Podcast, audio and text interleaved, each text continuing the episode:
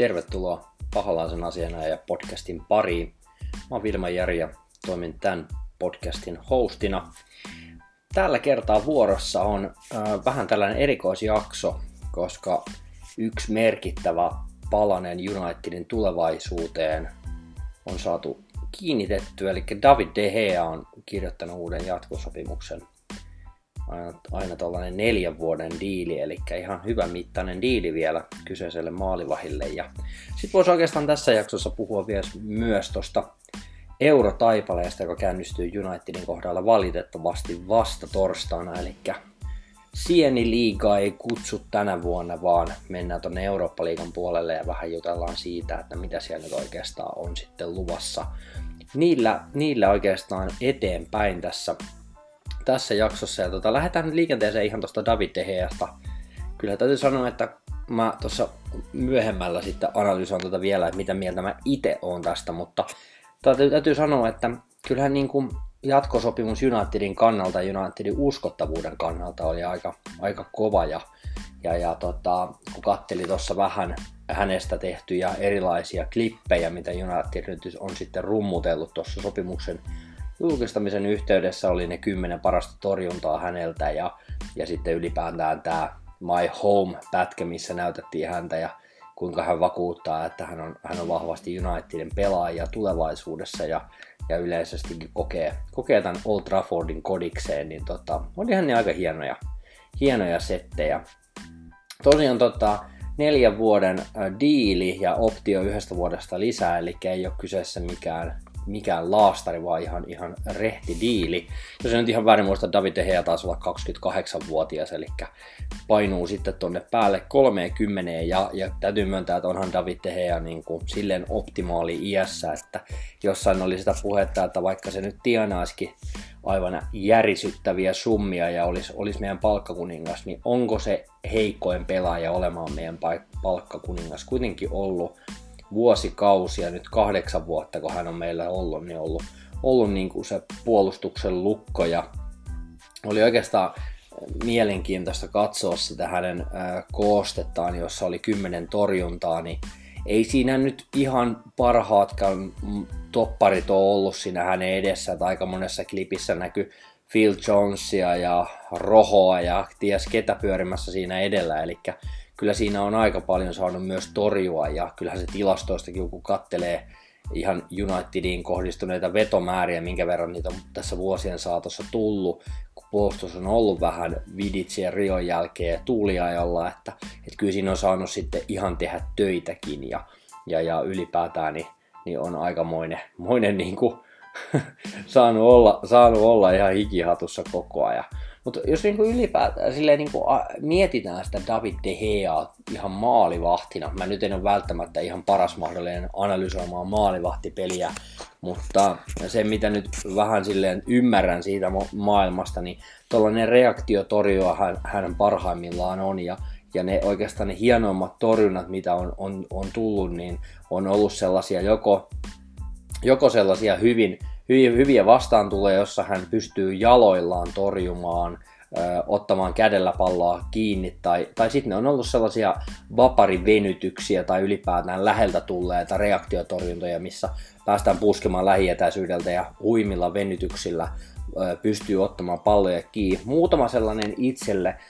ehkä niin kuin voi sanoa ihan lähivuosiltakin, mitä nyt on jäänyt mieleen, niin totta kai tämä legendaarinen tuplatorjunta Arsenaalia vastaan, jossa ensin pääsi yrittää Lakasette ja sen jälkeen vielä Alexis siitä maaliedustalta, mutta, mutta otti kiinni ja se oli sellainen niin kuin ihan älytön matsi muutenkin. Taidettiin jopa voittaa se, jos en ihan väärin muista. Oltiin aikamoissa rumputulessa, mutta silti me voitettiin. Ja sitten yksi, ehkä niin kuin, jos mietitään jalkapallohistoriassa sellaisia muistikuvia, yksittäisiä hetkiä ja tilanteita, mitä on jäänyt itselleen mieleen, niin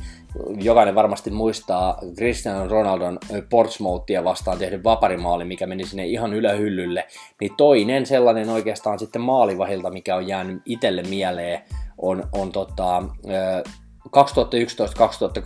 kaudella Mata oli silloin Chelsean paidassa ja Mata veti vasurilla vaparin sinne ihan yläkulmaa ja sieltä David De Gea pystyi venyttämään sen pallon kiinni. Mä en ikinä unohda sitä vaparia ja, ja se on niinku,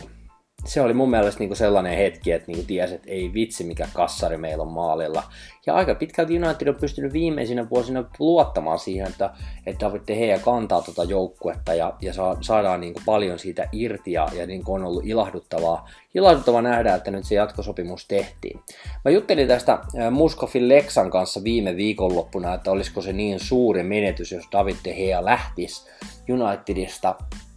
ajatellaan nyt silleen, että löydettäisikö me siihen joku tilalle joku kassari, varmaan joo, mutta saataisiko me sitä 75, 80, 90 miljoonaa, niin ei me välttämättä sitä saatas. Et paljonhan on ollut puhetta Oblakista, Donnarumma on pyörinyt jonkun verran, mutta onko me sitä imua saada enää niin kuin noin laadukasta kassaria, niin, niin siinäkin mielessä tämä äh, David De Gea jatkosopimus on niin kuin ilahduttava homma. Ähm,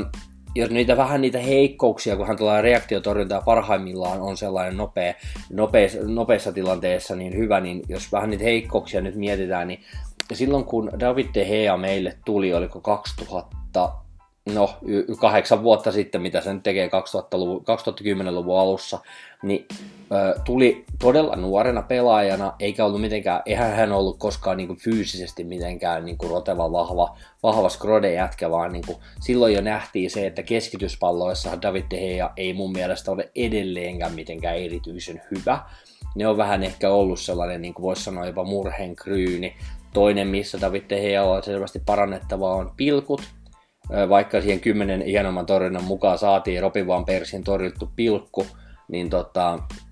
ei ole millään, missään nimessä mikään niin kuin hyvä, hyvä niin kuin pilkuissa, eli siinä, siinä selviä kehityskohteita on, ja kyllähän tässä niin kuin viimeisen, sanotaanko kahden, kolmen vuoden aikana, no okei, okay, ehkä kahden vuoden aikana ollaan nähty myös sitä, että David De Gea ei ollut missään nimessä parhaimmillaan. Onko alkanut pikkasen niin kuin mietityttämään se siirto sinne Real Madridiin, oma sopimustilanne, koskahan me ei tiedetä, mitä pelaajalla saattaa siellä taustalla kyteä ja olla ja, ja, ja mikä vaikuttaa siihen pelaajan niin yleisfiilikseen, keskittymiseen, kaikkeen tällaiseen. Ja ehkä niin kuin voisi sanoa, että et, et, vaikka niitä helppoja maaleja nyt oli se Crystal Palaseen vastaan, se Van Aanholtin veto vähän etukulmasta lirahti sisään, viime kaudella oli aika useitakin, ei mennyt kisatkaan mitenkään hirveän hyvin, että on ollut vähän sellaista epävarmuutta. Niin Tästä oli puhetta silloin lauantaina, että, että olisiko se diili saatu tehtyä sille perjantai-lauantaina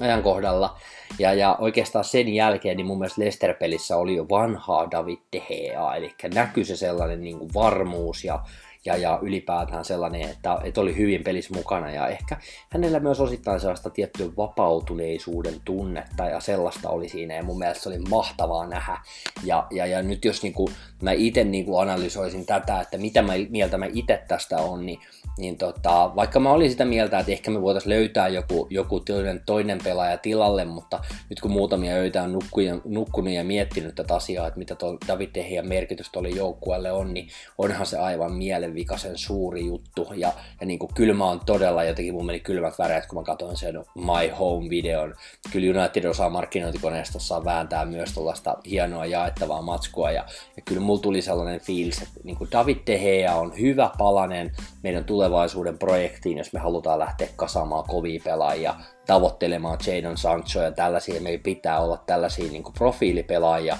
Pogba on ehkä yksi sellainen, mikä pitäisi saada sidottua pitkällä diilillä, ja sitten me voidaan lähteä rakentamaan niin kuin niiden ympärille koko ajan pikkasen enemmän ja enemmän hyviä pelaajia siihen, että, että Arvoan Bisaka ja Harry Maguire on toki hyviä puolustajapelaajia, jotka tulee tuohon, mutta me tarvitaan todellakin niitä niitä isoja nimiä, ja vaikka nyt kaikki vähän sitä vihaa, niin kyllä me sitä Pepsiä nyt jollain tavalla vähän siihen joukkueeseen tarvitaan. Että meillä pitää olla se sellainen niin kuin, ä, ambitio, tosi kova niin kuin, niin kuin nälkä ja niin kuin mä haluan, että se Ed Woodward tekee hyvää duunia ja saa sinne oikeasti hyviä pelaajia hankittua, mutta, mutta niin kuin pidemmällä projektilla sitähän tässä nyt haetaan ja meillä pitäisi jokaisella olla sitä malttia, että, että niin kuin, kyllähän tämä niin kuin loistava uutinen sitten loppujen lopuksi on tämä David De Gea jatkosoppari ja, ja niin kuin, mm, kyllä tuli sellainen fiilis, että ehkä se United tästä nousee ja mä haluan uskoa myös siihen, että että David De Gea on niin kuin vaatinut myös sellaisia niin kuin panostuksia tuohon joukkueeseen, että me pystytään taistelemaan takaisin liikan voittamisesta ja mestaruudesta. Että niin, niin kuin, kyllä se varmaan sen nimensä on paperilla laittanut ison palkkasekin takia, mutta osittain myös sen takia, että tulevaisuus on jotenkin taattu ja luvattu hänelle. Mutta ihan mahtava homma, että me saatiin meidän ykköskassari pysymään. Nythän on sitten mielenkiintoista nähdä, että kuka siinä niin kuin kakkosena pyörii, että kauan se Romero jaksaa, jaksaa pelata Eurooppa-liigaa tai ylipäätään kuppipelejä ja miten sitten tämä tosiaan tota, kolmas, kolmas veskan paikka, että ylipäätään, että kuka siinä sitten jatkossa tulevaisuudessa tulee olemaan. Öö, että niin kuin ykköspaikka on ainakin nyt niin kuin sitten taattu. Öö, seuraavaksi voitaisiin puhua vähän sen tuosta Eurooppa-liigasta. Niin ihan niin kuin mä sanoin tuossa aikaisemmissa jaksoissa jossain vaiheessa, että mä ihan kauheasti Eurooppa-liiga kiinnostele. Tänään on tiistai, kun mä tota nauhoittelen tätä jaksoa ja tänään paukahtaa ensimmäistä kertaa noin Champer-hymnit soimaan, niin kyllä siinä voi taas pikkasen tulla tulla sellainen fiilis, että voi vitsi, kun ei olla Eurooppa, että ei päästä tuonne mestareiden liikaan ja ollaan siinä torstain Eurooppa-liigassa, niin en nyt ihan hirveän vakuuttunut siitä ole. Mutta tuossa kun sitä, silloin kun näitä aina näitä lohkoja arvotaan ja ylipäätään tulee, tulee se vaihe, että, että päästään vähän katsomaan, että minkälaisia joukkueita siellä nyt oikeastaan sitten on vastassa ja ylipäätään näin, niin, niin kattelin näitä lohkoja tuossa ja vähän niin kuin oikeastaan täytyy myöntää, että ihan jokainen lohko nyt ihan hirveästi ei niin kuin sytytä, että niin kuin sanotaan, että, että täällä niin kuin muutamia sellaisia lohkoja löytyy, joissa on niin kuin ihan kiinnostavia joukkueita. Lohko F on Arsenal, Frankfurtti tuolta Saksasta, ihan mielenkiintoinen joukkue. Standard Liège ja Vitoria ei nyt ihan kauheasti herätä muuta kuin tuo Arsenal ja Frankfurtti. Siinä on nyt ihan, ihan niin kuin selvät F-lohkon varmaan jatkoon menijät. Sitten voidaan puhua G-lohkosta, jossa on Young Boys, FC Porto, Feyenoord ja sitten on vielä Rangers. Se on ihan kova lohko ja siinä voisin uskoa, että se on aika tasainen ja ehkä nyt Porto siinä ehkä ylivoimaisena yllät, yllättäjänä oikeastaan, ja, tai siis ylivoimaisena ykkösenä ja vähän ehkä yllätyy siitä, että Portokin on Eurooppa-liigassa, että ei kuitenkaan päässyt, päässyt mestareiden liikaa saakka. Heille varmaan aikamoinen pettymys myös se. Muista lohkoista, no ehkä sitten tota, öö, tää nyt ihan älyttömästi. Lohko K voisi olla sellainen, että olisi niin kuin englantilaisittain voi sanoa todella mielenkiintoinen, koska siellä on Besiktas, Braga, Wolverhampton ja Bratislava, eli siinä on Volvesille aika hyvä Eurooppa, Eurooppa-haaste kanssa, ja nyt on sitten kiva nähdä, että miten tämä vaikuttaa heillä tuohon Englannin valioliikaan, koska kyllä siinä kuitenkin tullaan tuossa myöhemmin vähän niihin negatiivisiin vaikutuksiin ja, ja sitten siihen, että miten se rosteri kestää. Ja tuossakin lohkossa Besiktas tosi vaikea vieraspeli ja Braga, niin ei siinä Volvesilla mikään helppo lohko kyllä ole. Ja sitten on no, tämä meidän äh, lohko L, eli näitä on L saakka näitä, eli joukkueita kyllä löytyy niin tota, jos nyt lähdetään miettimään tätä Unitedin lohkoa, niin nyt, nyt täytyy silleen sanoa, että, että niin kuin lähtökohtaisesti, jos mietitään, niin Unitedihan pitäisi kävellä tästä niin kuin ihan helposti jatkoon ja jotenkin niin kuin, tässä ei pitäisi olla mitään ongelmaa, mutta sitten kun ruvetaan miettimään tätä, että ö, vieraspelejä, Astana Kasakstanista, par, par, Partisan vielä kaiken lisäksi tuolta, tulee tuolta noin tuolta Serbiasta, niin ei sekään mikään hirveän helppo matsi ole. Ja sitten tosiaan tota, vielä siihen, kun lisätään sitten vielä tota, kolmanneksi Alkmaar, niin ei tässä nyt mikään ihan niin kuin kävellen, kävellen päätyyn saakka lohko tuu olemaan Unitedille missään nimessä, koska ne europelit ikinä niin kuin helppoja olisi. Just tuossa katselin tilastoja muuten siitä Unitedin ensimmäiseltä kaudelta, kun David De Gea siellä oli, oli, oli tota noin, tota, tolppien välissä, niin sielläkin sellaisia pelejä, mitä pelattiin tota, Baselia vastaan tasuria ja näin, niin tippitiinko kaiken lisäksi siitä lohkosta vielä jotenkin, niin kuin, että ei päästy jatkookaan ja, ja, ja oli aika vaikeaa silloin, että kyllä nämä on oikeasti aina vaikeita ja kyllä se United on vaan sellainen seura, kuten kaikki me kannattajat se tiedetään, että että Unitedia vastaan kaikki pelaa aina parhaillaan. Eli kyllä se niin kuin jotenkin se näyttämisen halu näin isolle seuralle ja niin kuin lähtee haastamaan varsinkin kotikentällä, niin me veikkaan, että ei missään nimestä helppoja pelejä. Kaikki se sellainen matkustaminen ylipäätään, kaikki se rasitus kaikissa muissa peleissä, niitä pitää aina miettiä ja sitten kotikenttäetu on niinku iso juttu, ja niin kuin tässä tullaan myös sit sellaiseen kysymykseen Unitedin kohdalla, että kun Eurooppa-liigaa pelataan, kuinka paljon me tähän sitten loppujen lopuksi panostetaan, millä rosterilla me pelataan, minkälaisia, minkälaisia ö, strategioita Ulle tähän on miettinyt. Kaikki toi tollanen niin kun, siinä on niin monta elementtiä tuossa europeleissä aina, että mitä mietitään, että en mä tolle Volvesillekaan välttämättä mitään hirveän ruususta niin eurotaivalta taivalta ö, niin kuin näkisi. Ja sitten kaiken lisäksi se, että, että niin kuin Volves, jos ne lähtee oikeasti tavoittelemaan sieltä Euroopasta menestystä, joka varmaan niin kuin onkin heidän tavoitteena, niin miten se näkyy sitten niin kuin siinä ö, valioliikapeleissä ja ylipäätään siinä. Ö, Mä en muista, kuinka, äh, kuinka, moni, kuinka moni muistelee sellaista asiaa, kun silloin kun Murinho oli meidän äh, ruorissa ja puhuttiin siitä, että, että kuinka pelaajat pystyy palautumaan ja miten se sarjaohjelma rakennetaan. Nythän meillä on todella paljon pelejä sunnuntaisin, vähän taas olla jotain maanantai-pelejäkin, mutta tässä myös se, että, että niin kuin miten, miten tässä niin kuin United ottaa tästä torstai-illasta niin sanotusti pikkasen kuonoon, hävitäänkö me tässä ajallisesti – ja, ja, ja mikä se, niin kuin se vaikutus tulee olemaan niihin viikonlopun, viikonlopun matseihin. Nythän me pelataan toki kotona tämä Astana-peli, joka on meidän ensimmäinen ottelu kasakstanilaisia vastaan, niin pelataan torstaina kotona ja sitten me mennään tonne Lontooseen West Hamin vieraaksi sunnuntaina. Niin myös se, että niin jatkossa tällaiset niin kuin, o, o, huomiot siinä, että, että miten se aina se europelin jälkeinen ö, ottelu, että kenellä me pelataan, ketkä on avauksessa ja, ja näin, niin kyllä tässä, niin kuin, kyllä tässä aikamoinen niin kuin, taistelu tulee olemaan siitä, että miten tämä menestys menestys tota, no, tota, tulee määrittymään ja, ja ylipäätään mä niin kuin nyt toivoisin, että nyt kun mietitään, että me pelataan niin kuin Astaanaa vastaan, josta en osaa hirveän montaa pelaajaa niin kuin sanoa. Ja ylipäätään kun katselin tuossa muutenkin vähän näiden rostereita, mitä näitä kilpailevilla joukkueilla, Partisanilla, Astanalla ja Alkmaarilla on, niin ei siellä nyt ihan kauheasti niin kuin sellaisia nimiä ole, joita osaisi osais niin lähteä listaamaan, että, että kyllä siellä aika, aika lailla, niin kuin Alkmaarilla tuli vastaan se Jordi Clacy, joka pelasi tuolla tuolla Sotonissa ja on siellä Ron Vlaria ja tällaisia joitain niin yksittäisiä tyyppejä, ketä tulee vastaan, mutta, mutta joku Astaanakin, joka on pelannut klubiahan ne vastaan, ne pelasi tuossa tossa noin tota aikaisemmin karsintapelejä, mutta niin kuin aika vieras joukkue on kyllä heillä, mutta ne on aina sellaisia yllätysvalmiita jengiä kuitenkin ja ja sitten jos miettii vähän se, että kyllä nyt toiveessa olisi, että United tästä nyt tästä omasta lohkostaan menisi jatkoon, niin kun katselee näitä muita joukkueita, ketä täällä nyt olisi vähän sellaisia niin kuin oikeasti potentiaalisia voittajajoukkueita, niin Sevilla A-lohkosta ehdottomasti yhtenä, yhtenä nimenä. Kyllä mä sanoisin, että toi Kööpenhaminakin B-lohkossa niin voi olla, voi olla ihan hyvä, mutta en mä tiedä, onko siitä ihan voittajaksi saakka. C-lohkossa Getafe, kyllä nuo espanjalaiset on aika kovia. Siellä on Baselikin tosiaan tuossa C-lohkossa. D-lohkossa Eindhoven. Sporting löytyy muuten myös sieltä. Siinä on muuten D-lohko, mikä meni multa äsken ohi, niin Eindhoven ja Rosenborg ja Sporting ja Laski on yksi joukkue, niin tota, siinä on ihan mielenkiintoinen kolme joukkoa, tota Eindhoven, Rosenborg ja, Sportingin E-lohkossa.